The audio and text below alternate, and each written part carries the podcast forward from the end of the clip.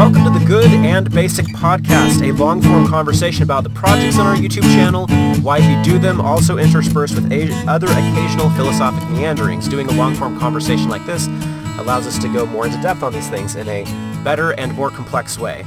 Well, better in some sense, right? The videos are super good. The, the videos are super good, but you know the the nice thing about a long form conversation is it allows us to not know exactly where we're going, but in a productive way. Yeah, yeah, I'd, I'd, I'd say that's definitely true, right? A, a good traveler, too has to be encapsulated, where there's a beginning, middle, end, and we know exactly what it's saying. Or a good traveler has no set plans and is not intent on arriving. There's there's a little dose of Lao Tzu this morning. Um, so you can find all those videos at youtube.com slash good and basic. Also, if you're listening to this podcast on YouTube, go ahead and check the video description and you can find a link to a variety of podcast sites where you can listen to this in audio. Um, we'd also encourage you to check out our Twitter, twitter.com slash good and basic, and uh, our Instagram, Twitter, excuse me, not twitter.com, that's, that would be wrong.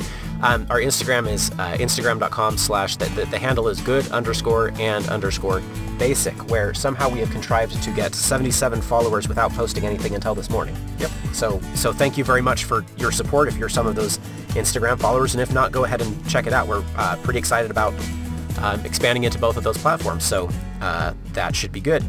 Um, of course, we have here for the podcast, I'm Joseph Fisher, and um, then we have here also in the studio my co-host for the YouTube channel, Joseph Bjork. So uh, welcome, Joseph. Thank you. And welcome to me too. So here we are. Um, so today, today, today, today, today, today, we are going to be talking about some of the bushcraft stuff mostly that we did. Uh, when we went to Europe last month, we visited gosh, what was the formal name of it? The Bushcraft the- 2019 UK. It was the Bushcraft Show 2019. Bushcraft Show 2019. Um, yes, and so you know, it, uh, tons of booths with everything from you know, here we're roasting a whole hog on a spit. So if you'd like a pulled pork sandwich, here is your pulled pork sandwich from a from a pig carcass that has been roasting all this morning, right? Yep. Um, ranging to, uh, you know, there were people carving out a dugout canoe. There were archaeologists. There was uh, Ben Orford sharpening knives, which is kind of his standard operating procedure, is my understanding.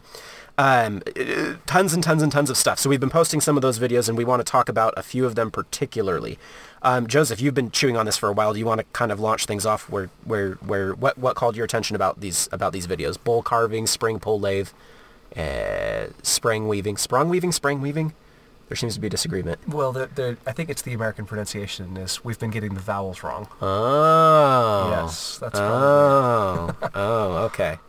The um, gosh, the I'm tempted to start with the videos that we did this week, and then launch into uh, kind of the the narrative story of how we came to film these, Yeah. Go ahead. and then we'll see how that goes.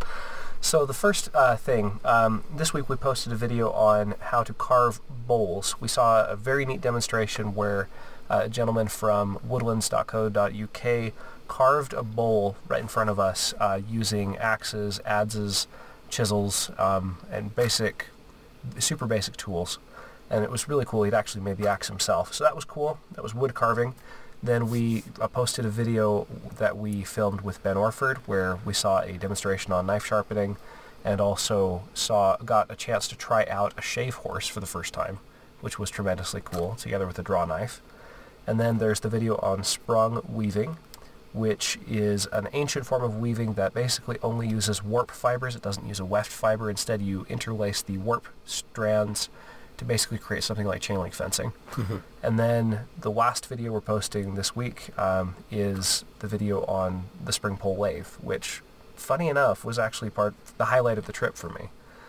Yeah, actually, why, why don't we why don't we talk about that, right? So we did crazy stuff on the trip. We camped out in Sherwood Forest. Um, you know, we we visited the Netherlands where you lived for two years. Uh, we visited the Wallace Collection in London. Like we did a lot of really cool stuff. So so why is it that the spring pole lathe stood out to you? Stood out. Um, Why why why do you identify that as? yeah, I- I'm not asking you to make a formal ranking, right? But why did that stand out to you as a, as you know top three at least? uh, well, it stands out. Maybe that's the best Okay, way to say stands it. out. Stands out. So, so why is that? For one thing, it's something I've wanted to try for a long time, and then the opportunity unexpectedly presented itself. And so since it was unexpected and long desired, I mean, that's a very pleasant surprise. Pleasant surprises are easy to remember. And then in addition to that, um, the actual experience of working with that lathe was so cool because it required all of my focus in order to, I mean, you're, you're adjusting little things like the angle of your hands have to be very precise and you're watching this whirring, moving thing, but you're only cutting half the time when it's spinning toward you.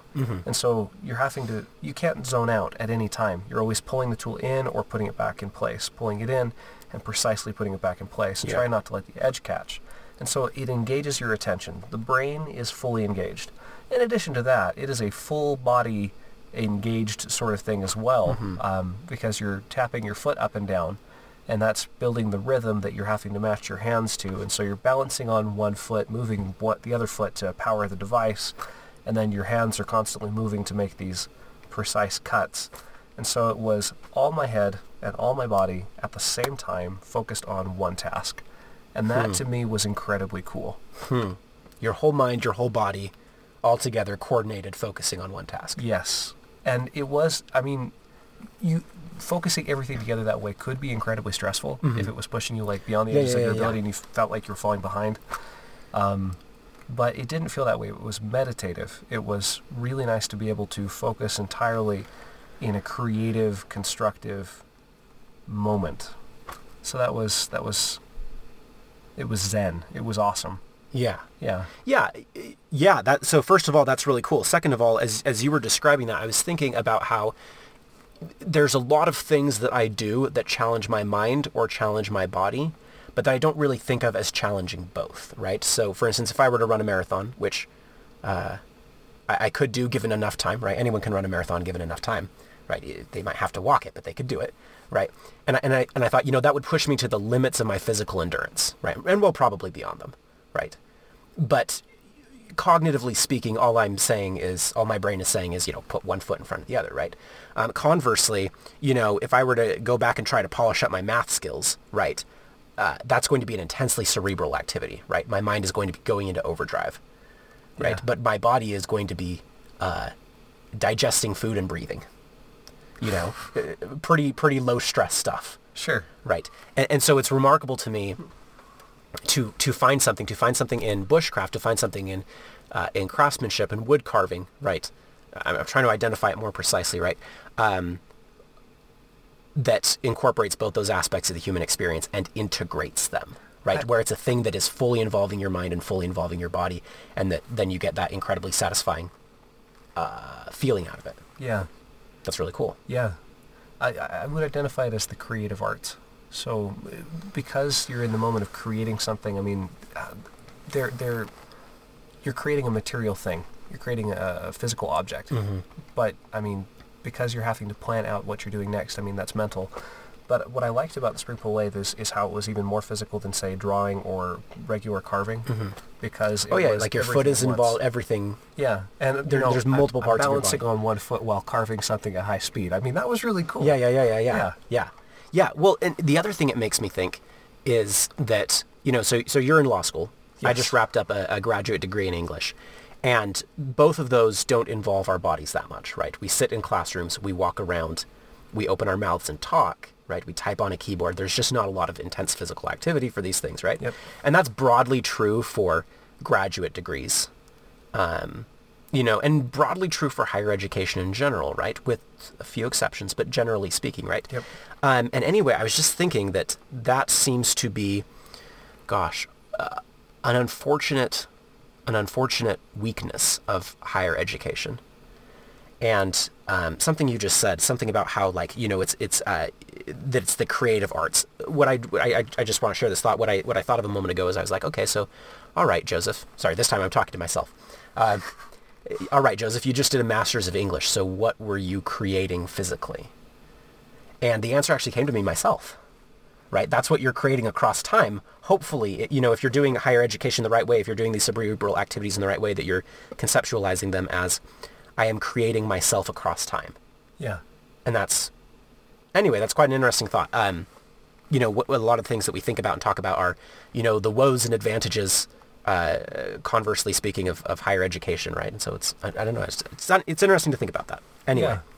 You know, that actually reminds me when when I first so my first year in the in the law program, uh, Yeah. we lived in a place that was up a hill from where I went to school, and at the time I was still uh, basically kind of doing self physical therapy to recover from a crash, Mm-hmm. and so you know I'd, I'd snapped my femur before, and I was walking was harder than it should be, Mm-hmm. and you know that was it was funny that at school that there isn't any physical therapy aspect to it, but getting to and from school there was.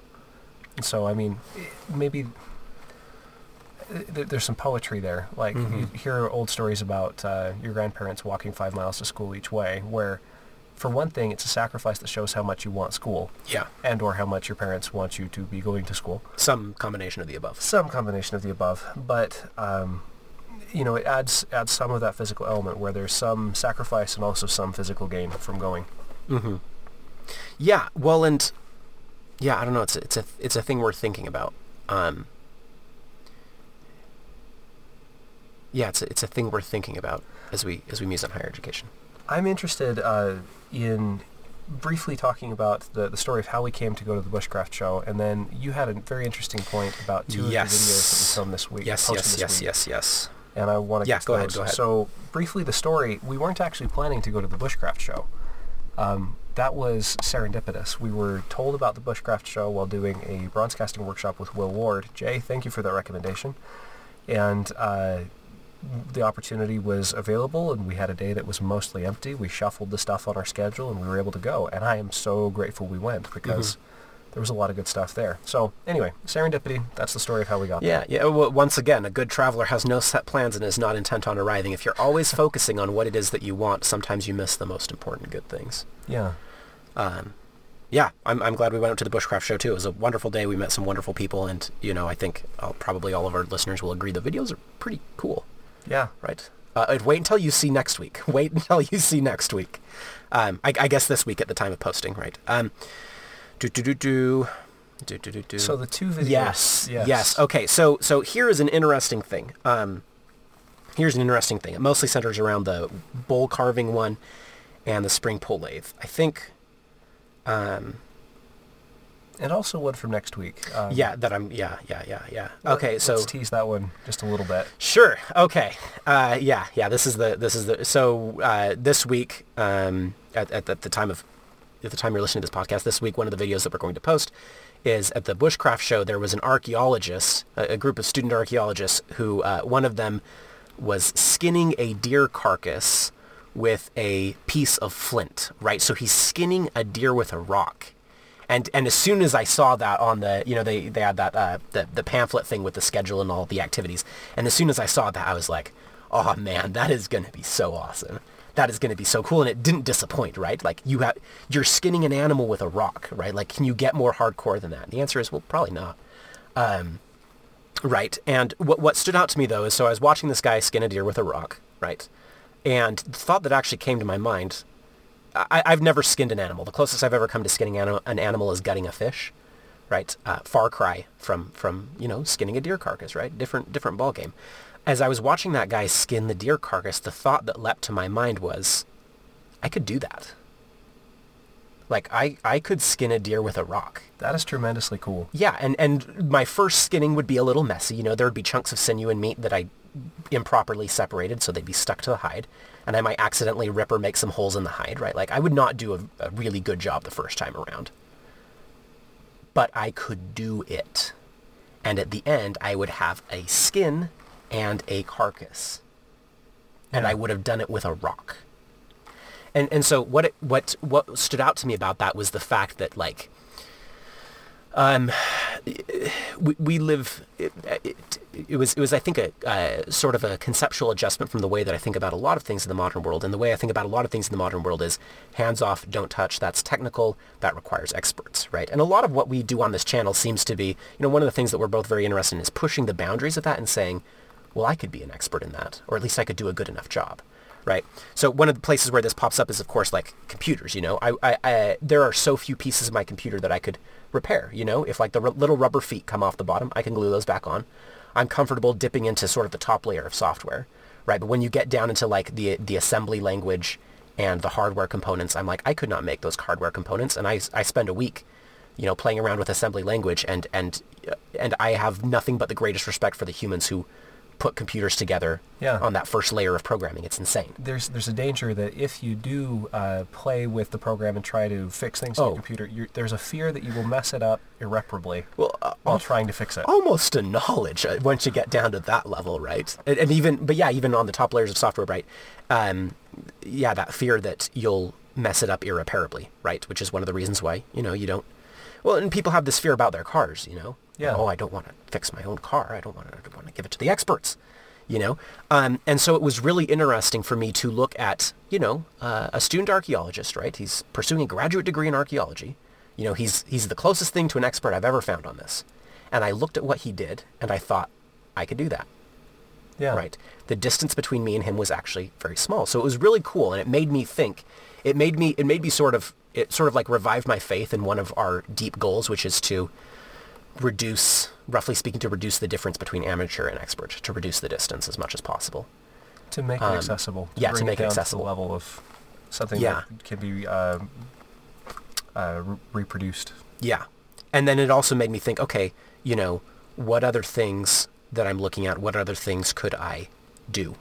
Perhaps not really well the first time around, but what could I do? And then and then at the end I would say, yeah, like I I did this thing and it, and it was good and I have something to show for it at the end. You you had a similar response to the bowl carving video. Do you want to talk about that one? Yeah, yeah, yeah. Um, so the same thing with the bull carving. I was watching uh, that gentleman carve bulls, which was really cool, and uh, I, I was looking at the whole thing, and I was like, you know, man, wouldn't it be cool to have you know a set of twenty hand carved wooden bowls that you made, right? And you just, you know, you eat your cereal out of your own hand carved wooden bowl, right? That would be really cool, and and it wouldn't be that hard, right? So, and and I thought about it, and I thought, okay, if I had his tools, I could make a really, a really crappy bowl right? It would not look very nice. But on my first go around, I could probably make a bowl, or at least half a bowl. It might crack, you know. Um, but within a few tries, I'd be making bowls, and they wouldn't be like marvelous works of art, but they would be bowls. They would work, and they would be mine. And forever after, I would look at them and be like, oh, you know, look at that, Joseph. You know, look how accomplished you are. You, you made a bowl, right? And if someone cracked the bowl, I'd be like, that's okay. Next time I'm watching a movie, I'll just carve another one Yeah. right? And so it was re- remarkably empowering, right? Remarkably empowering to look at those things and say, I could do that. And, and I think that's a major idea undergirding our channel, right? The, the- you know, what you said to make it accessible, right? To be able to look at all these things and say, I could do that, Yeah. right? And I had the same reaction with the with the spring pole lathe, uh, n- namely that, uh, you know, if you walk through these antique buildings and you see the the posts and the banisters and railings, you know, and uh, I used to think, oh, you know, how do you do that, right? And then I learned about lathes, and I was like, man, that's so smart. That's a really cool way to, to, to make those to make those decorative poles, right? The decorative posts. Um, and you know, as I was watching you do the spring pole lathe, work on the spring pole lathe, right? I was thinking, you know, that looks like a post for a banister or railing. You know, and it's is it very good? Eh, It's it's okay. You know, it's not it's not the peak of the craftsman's art, but it's recognizable. Yeah. Right.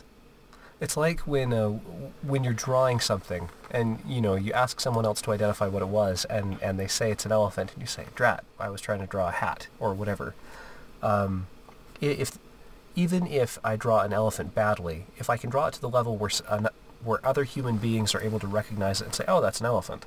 It's not a very well drawn elephant, but at least I know what it is that you were attempting to Yeah. accomplish. And so, I mean, you look at the at the, the post, the Mhm. the turned item, and you're able to say, oh, that is a. Maybe it's not a well executed whatever that was, but you know I can tell what it is. Mm-hmm. And it would be semi-functional in that capacity. Yes. a chair leg maybe right uh, yeah and you know and, and then i started thinking uh, i was thinking about the bowls and i was like okay you know joseph you could just go to a dollar store and get a bowl for a dollar right get 20 bowls for $20 and in terms of you know in terms of what you could get paid to do work you know in terms of pure dollars the cost benefit analysis says go buy your bowls from the dollar store right but then I, I thought about the empowerment and satisfaction from making my own bowls and i was like no that's a pretty good trade-off you know if i'm watching a movie i'm just going to be sitting there anyway i may as well you know, get good enough that I can carve a bowl while while I watch a movie. That sounds like a really worthwhile thing to do that would genuinely enrich my life, even if the dollar value doesn't check out. And and the dollar value would be close enough that that it that would be worth it. Yeah. Right. So I wonder. I think there's all sorts of areas in our lives where uh, we've improperly done the cost benefit analysis because we've only factored in dollars and actually if we really thought about it, we'd say, no, I want to hand carve my own bowls. It sounds like we've got two major ideas here. The first one being, is it worth doing by hand and, and investing in the creative process for its own sake? And the second one is, is the earlier idea mentioned with skinning the deer and also with uh, the, the bone carving, uh, sorry, the bowl carving. And that is uh, how many how many prerequisites are there before you can enter the art? And for some of these crafts, it seems like that is much lower than with stuff like, say, your car or your computer, where it seems like you need to You already be an know a thing or two. before you start messing with it. Whereas bowl carving is something that you can do now badly, but recognizably Yeah. with almost no barriers to entry. I mean, if you have a hatchet, you can start bowl carving. Yeah, well, and, and I think about that because I've done some repairs on my car because I was interested in doing that. I'm thinking of one particular one. Uh, so the engine check light is on. I check the error codes, right? And as far as I can tell, probably the right thing to do is to replace the oxygen sensors.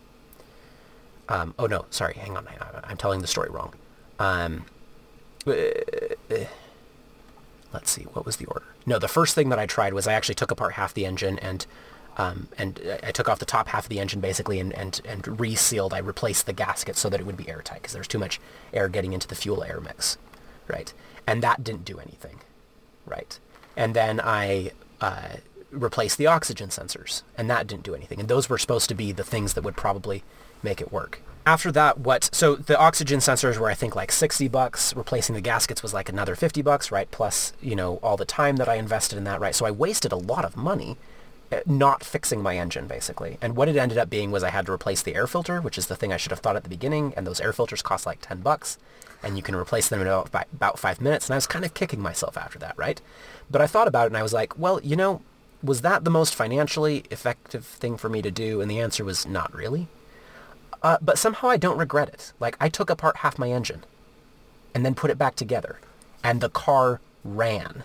You know, it actually ended up being much more accessible than you know, than I was led to believe, right? Oh, don't touch your engine, don't take it apart, right? And and you know, if you do that, do it with appropriate caution for sure, right? But I did it. It, And it it worked. became accessible. Yeah. It was this big scary thing that is supposed to supposedly off limits that you can't you, you can't mess with, you can't Yeah. learn from, you can't you can't into hmm, what's the word? Uh, you you can't uh, what I'm looking for a word like you can't connect with. What I want to say is what I want to say is you can't enter into. It's just this domain. There's an impermeable boundary between you and it. And Yeah. The engine's over there and you're over here and, and man, you don't touch that thing. I want to say integrate interface. I'm not. I, I, I wonder word. if those are the, well, yeah, I don't know. I Yeah. can't say for sure. Well, bring Um, within your sphere of confidence. I, I had a similar thing. I replaced my own brakes once, and I broke the I broke one of the springs on the brake, so I had to replace the whole brake, which was stupid and annoying, right? And and cost me like I can't remember like forty bucks, right? Plus all the time, da, da, da, and my car was out of action and stuff, right? But somehow I still don't regret that either because now I have knowledge, right? Like, and uh, failures, if they're not catastrophic, are really beneficial because they actually do give you knowledge. So, so I just, I, I, I think, you know, the lesson that I learned from, from fixing my car in that respect was, hey, you know, things are a lot more accessible than you think they are. They're a lot more accessible than they look and they're worth trying to dig into. Yeah. They're worth doing. You know, with your bowl carving analogy, there's there's something interesting there because if you carve the bowls and you make the bowls, then if one of the bowls breaks, it doesn't matter as much as if you bought them, because there's part of you that says, I have mastery over uh-huh. this in such a way that oh, I Oh. can make another one. Okay. Yeah, sorry, finish, but this is really interesting. There, there seems to be a tie-in again with the car, where after you fixed this part on the car, suddenly the idea of that part breaking is no longer scary because it's within your sphere of competence and you can now yeah. fix it. Now that is a really interesting In a way, idea. you own it more. Yeah, well, and th- this is what's so interesting to me about that is the way that you described, you know, if I go buy my bowls and then they break, it's just, it's a failure. It's a flat loss, Yeah. right? Whereas if I had carved my own wood bowls, I would feel, I would not feel like it was a failure. I would feel like it was a partial loss and partial gain, right? And that's so interesting because, um, you know, okay, so I'm going to speak very, very, very broadly and un- unprecisely for just a second, but in general, you know, there's two things that can happen when you try something. You either succeed or you fail, very broadly speaking, right? And if you succeed, then that's super awesome. And if you fail, well, you know, that's kind of a bummer, right? But if you can figure out a way to make the failures successes, well, then look at what happens. If you succeed, you succeed. And if you fail, you succeed, right? So so the best kind of strategic position you can be in is the kind where even if you lose, you win. Heads I win, tails you lose. Exactly. And if you can wiggle yourself into that kind of position, hey, that's a really good place to be. Yeah. So so this is actually really interesting to me because it suggests that there's something like, oh, I, I want to say like deeply metaphysically right about carving your own wood bowls. yeah. In I, I, the the idea needs some more explanation and sussing out, right? But that there's something deeply metaphysically correct about it because if you fail, you still win to a greater degree than if you bought your bowls and they break. yeah. Gosh, that's interesting. You know, it, it's so interesting to me that I, well, for one thing, the, the thing that I really liked about uh, the spring pole wave was that feeling of mind-body connection. It was it was my mind, my body, Uh-huh. and the external world all connecting very tightly in a specific moment of time. Yeah. And that was tremendously cool. Um, and, you know, in a way, the thing that made it cool was feeling more connected with with the world, with this mm-hmm. thing that I'm working on, and all the things are with being linked myself together. at the same time. I'm not alienated from my body. I'm not alienated from the from the environment. I'm not alienated from the wood. I, I'm there's a, a bringing together of all these disparate elements, mm-hmm. and they're all connected for a moment, They're harmonized. harmonized. That is Yeah. a really good word for it. Yeah, I, I, I- I think so, especially because like harmony suggests that things are different but linked in a good way. Yes, Right. working together, compatible, whatever Yeah. that happens to be. Independently good and also creating a greater whole. And when you carve your own bowls and or can fix your own brakes and or can take your entire engine apart and replace O2 sensors and gaskets, Yeah. um, you you are more connected uh, both in that moment to your car and also across time with your car. Yeah. Yeah. You, yeah. No, oh gosh, that's exactly right. Like, I think that's exactly right. And, you know, something that, you know, one of the, I guess, central complaints about modernity, right, is how fragmented it feels, right? How pulled apart we feel and how scattered everything feels and you can't pull yourself together. Yeah. Right. And this is, I think, you know, at least part of the reason why things like yoga and meditation and mindfulness and all that stuff, you know, like being one with the universe or whatever, you know, all this sort of new age stuff, a lot of the drive for it seems to be that sense of uh, I am seeking a harmony. Yeah. I'm, I'm seeking a harmony of myself that I can get all my pieces lined up, the pieces of me lined up into something coherent, and then also line myself up coherently with the world around me. Yes. Right. And uh, man, apparently you can get that with a spring pole lathe. Yeah. You know. I wanna So and then at the end, you know, not not talking smack about yoga or anything. I've, I've, I I like yoga, but um, but I, I just think that's so interesting that we're like, oh, you need to go to the east. You need to do yoga. You need to do mindfulness practice, and it's like, you know, or you could just use a spring pole lathe. Yeah. It's just interesting to see other paths, and so it makes you wonder. It makes you first of all say, "Oh, that's cool. There's another path to this," and then it also makes you wonder, what are all the other things like car repair, for example, that I could turn into that, Or motorcycle maintenance. or motorcycle maintenance? Yes. So- uh, has been lurking on the on the edges of this conversation Yes, for a while, has. hasn't he? so th- there are two books that I, I think need to be brought into the conversation. One of them is Zen and the Art of Motorcycle Maintenance by Robert Pirsig, Mm-hmm. which is a classic from the 70s on, on on basically this. It's on the, the Zen to be found in fixing a motorcycle and traveling and integrating these all these things so that they align around quality. yeah. And then the other book, uh, which is more modern and frankly it's more accessible, um, is called uh, Shop Class as Soulcraft by Michael Crawford, if I'm not mistaken. Don't quote me on that, on the name. Shop, shop, isn't sure. Shopcraft is Soulcraft? Uh, Shop Class as Soulcraft. Okay, I thought it was Shopcraft. I, I, I you, you, th- there's a bit of a, what would you call this? There's, there's a, there's a bit of background here too, because like I really like Zen and the Art of Motorcycle Maintenance, and, and Joseph is very iffy about it. I, I think largely. a philosophical rat, but Yes. I can't put my finger on it. yeah, um, and shop class, shop class as Soulcraft, Yes. is what we're thinking it's called, uh, is is a book that Joseph loves to death, and I still haven't read it. So It's not as deep by any stretch of the imagination as Zen and the Art of Motorcycle Maintenance, but it makes some points. Uh, it's about reinvestigating the value of work. Mm-hmm. And it's reinvestigating work specifically for this integration, for this harmony that we were talking about. He ma- makes a, a case study of the, the d- way our attitudes toward engines have changed. In the old days on a motorcycle, there used to be a hand-powered pump for your oil. yeah, So when you were going faster, you squeezed this thing more often on the handlebars, yeah, yeah, yeah, yeah. so that you were providing more oil to the engine. Yeah. engine. And then when you were going slower, you squeezed it less often, and I mean, you were manually pumping oil through your engine. Can you imagine Which is a pretty cool thought, if right? you Like- forget to No, pump the oil, the engine welds together into a blob and you go flying. I'm, I'm imagining that in a car, right? Like you're driving down, you're driving down the freeway, and the guy in the passenger seat is just like pumping this, this, this, this piston to get. That's a funny mental image. Yeah, yeah, and that was part of it. So I mean, you are the the cost of failure is pretty high. I mean, if Yeah. you stop pumping oil to this thing, it's the cost of the machine, it will practically. destroy it. Yeah. And then, but on the other hand, you're you're more intimately connected with the machine as a whole. Uh-huh. You are the thing that's making it work. I mean, it's not human powered, but it's it's you are required as the user in order to make the thing work. Uh-huh. And then you compare that with, you know, as as time goes on, Sears catalogs used to have exploded out diagrams of how to fix all the parts in your microwave because it was expected that people would want to know and would expect to integrate themselves with the machine and be able to Yeah. fix it and kind of own it. And then as time goes on, I mean, you take it to a repair shop, nobody knows how the microwave works anymore, unless you're maybe the king of random. And then finally you move to the present day where some cars are being made without dipsticks. Because it is assumed that, that even checking me. your oil is me, not man. something that the common person is going to be doing at all. And there seems to be something wrong about Uh, that.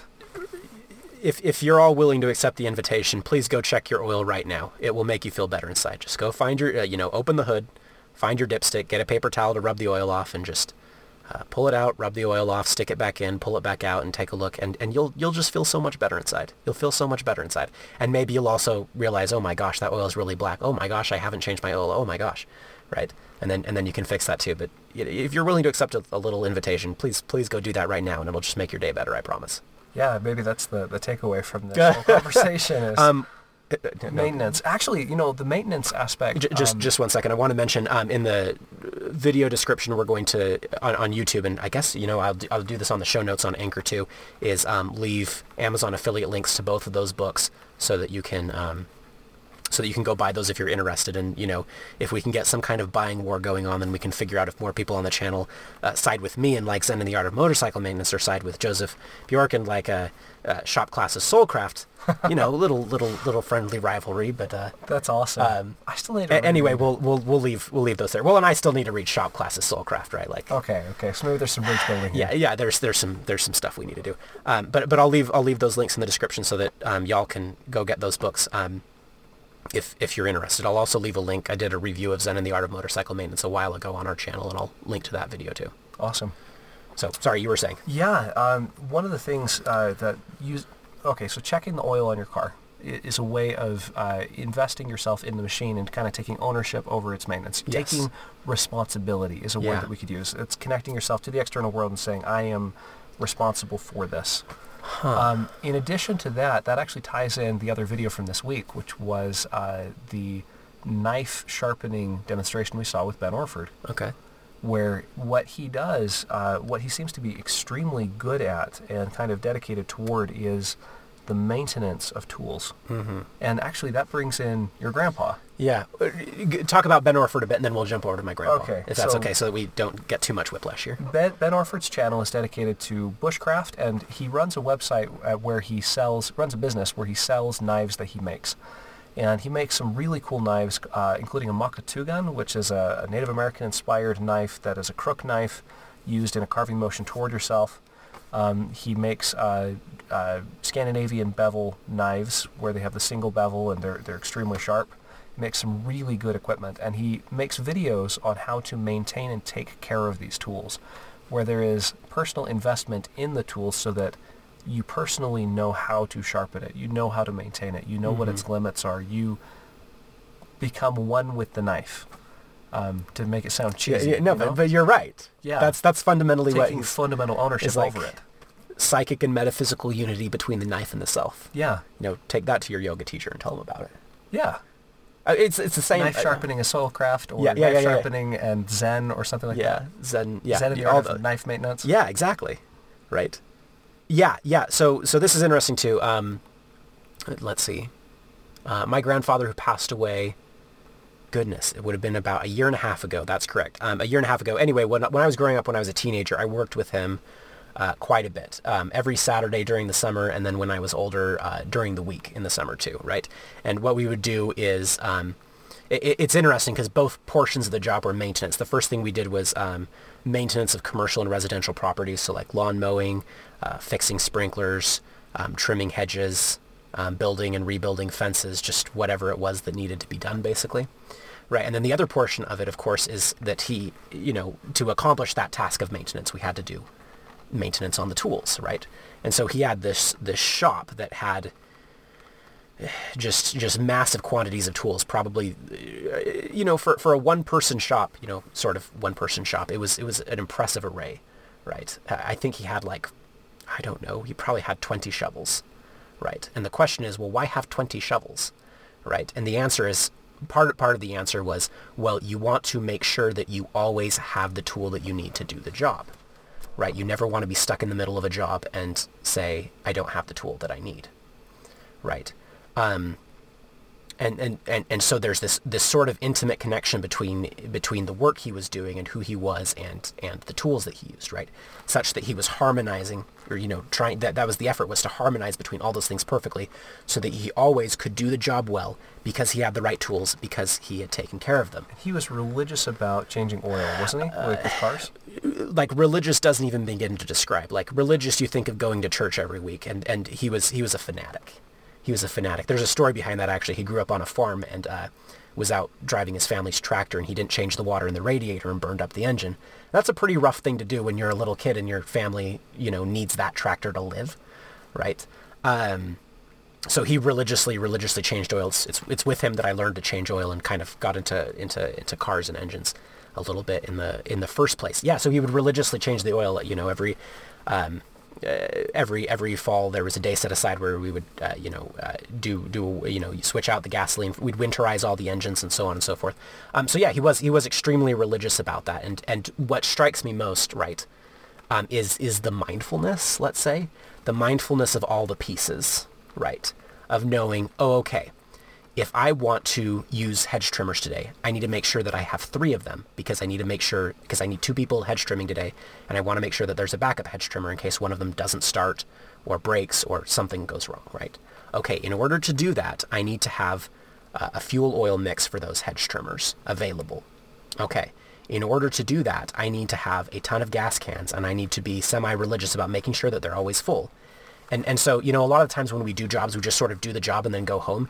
And he was very uh, conscientious and religious about doing the job, and then doing whatever had to be done after in terms of putting away the tools, um, cleaning them off, or doing whatever needed to be done so that they would be ready the next time. Right. So you're not just you're even not just trying to harmonize between the job, the tools, and the self. You're trying to harmonize between the jobs, the tool, and the self across time, so that you can keep doing this into the future right? And so that's what strikes me is that mindfulness and that harmonizing across that seems to be centered in this act of maintenance. Yeah. Is that, I, I hope that was more or less what you were trying yeah, to draw exactly, out. Okay. Exactly. Um, it, it struck, so I went to this shop once and uh, saw that he had tons and tons and tons of replacement chainsaw blade. Yeah. Who has re- replacement chainsaw blade? Yeah. Someone who's expecting to repair their own chainsaws. Yeah. More than once. Yeah. Yeah. And, and, and uh, yeah, so, so uh, he would make his own chainsaw blades and so forth, you know, like a, rivet them together. And, and, and yeah, so there's a very strong ethos of, of, of doing that thing yourself that also seems to be linked to this idea of, of maintenance and mindfulness. Right. And I, I think you, you probably saw also he had like eight chainsaws on the wall, right? And you, you, he passed away when he was 90, right? So the question is, and actually after he, he passed away and then like four days later in the mail, a new chainsaw arrived on his front porch. So uh, he, he was a bit of a madman in some ways. Like he's, he's a crazy guy. He's a crazy, interesting guy.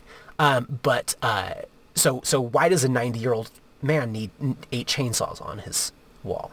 And the answer is because you need backup chainsaws. You need different chainsaws for different jobs. And, and the, the idea behind all of that is you're trying to harmonize between the task, the tools, the self, and across time. Yeah. That is tremendously cool. Well, I I think that's probably. do, do you want to tell the George Washington Carver story? Actually, is that Briefly, okay? yes. Yeah, because because that's really cool, and it would be a good place to, to, to round this off. that's all right. Absolutely. So there is a apocryphal story which I heard in a children's story about the life of George Washington Carver, who is one of my heroes. Um, George Washington Carver was an African-American uh, former slave who became one of the world's most respected scientists. He had the Crown Prince of Sweden come out to do a multiple-week course of study with him. He was advising Mahatma Gandhi and Theodore Roosevelt. He was working with Thomas Edison and Henry Ford on a secret project in the 1930s. He was a genius and uh, an extremely humble, capable man. And one thing that, so this apocryphal story is that he was sent on an errand as a little boy to this big old manor house. And he was kind of raised in a log cabin, so I mean, very different set of circumstances. And they get, he gets to this uh, manor house and he's led into this waiting room. And in the waiting room, there's an oil painting. He's never seen one before in his life. And he looks up at that oil painting and the, the internal dialogue he has is, he touches the painting and says, the man who made that had hands. I have hands. I can do it too. And just that uh, that empowerment, that that I, that belief that that which other people have done, I can do. And so, what does he do? He goes back out to the woods where he plays, and he figures out how to make his own paints using uh, oils and natural dyes that he finds in the woods, and he starts painting rocks and trees and everything. And so people in his community start walking through the woods and finding little paintings all over the place as he's self-teaching. Um, Man, and talk about making the world more beautiful, right? yeah, and you know he becomes he eventually specializes as a botanist and becomes a scientist. Becomes extremely well known for work with uh, sweet potatoes and with peanuts in particular. Finds 300 uses for peanuts. But you know he had uh, one of his paintings was an honorable mention in the 1893 World's Fair in Chicago. He's no slouch. He's No. an accomplished artist. He's an accomplished artist who continued to do art projects for the rest of his life. Yeah. And so, I mean, that that's really cool because, you know, you, there's two attitudes you could bring when you see an impressive oil painting. One is, wow, I could never do that. And the other one, which is what he had, was, wow, I could do that. Maybe badly at first, but I could do it. Which is what we've said about bowl carving, spring pole lathe, engine repair, skinning animals. Who knows what else, right? Yeah. Wow. Seems like a good a place as any to wrap up. Yeah. Um, Um, this has been a really edifying conversation, so we hope you've enjoyed it. I, I feel I, I I feel inspired. Like this is good. This has yeah. been good. So good and basic, you might say. Um, yeah. Um, so once again, we want to thank you all for listening. Remind you to go check out the YouTube channel, youtube.com slash good and basic. Um, if you're listening on YouTube, check the notes, check the video description to get a link to uh, podcasting platforms. Um, there's the Amazon affiliate links for those two books in the description below uh, and other assorted links and stuff. So if you want to check that out, please go ahead and check that out. As always, thank you very much for listening. and thank you and see you next time.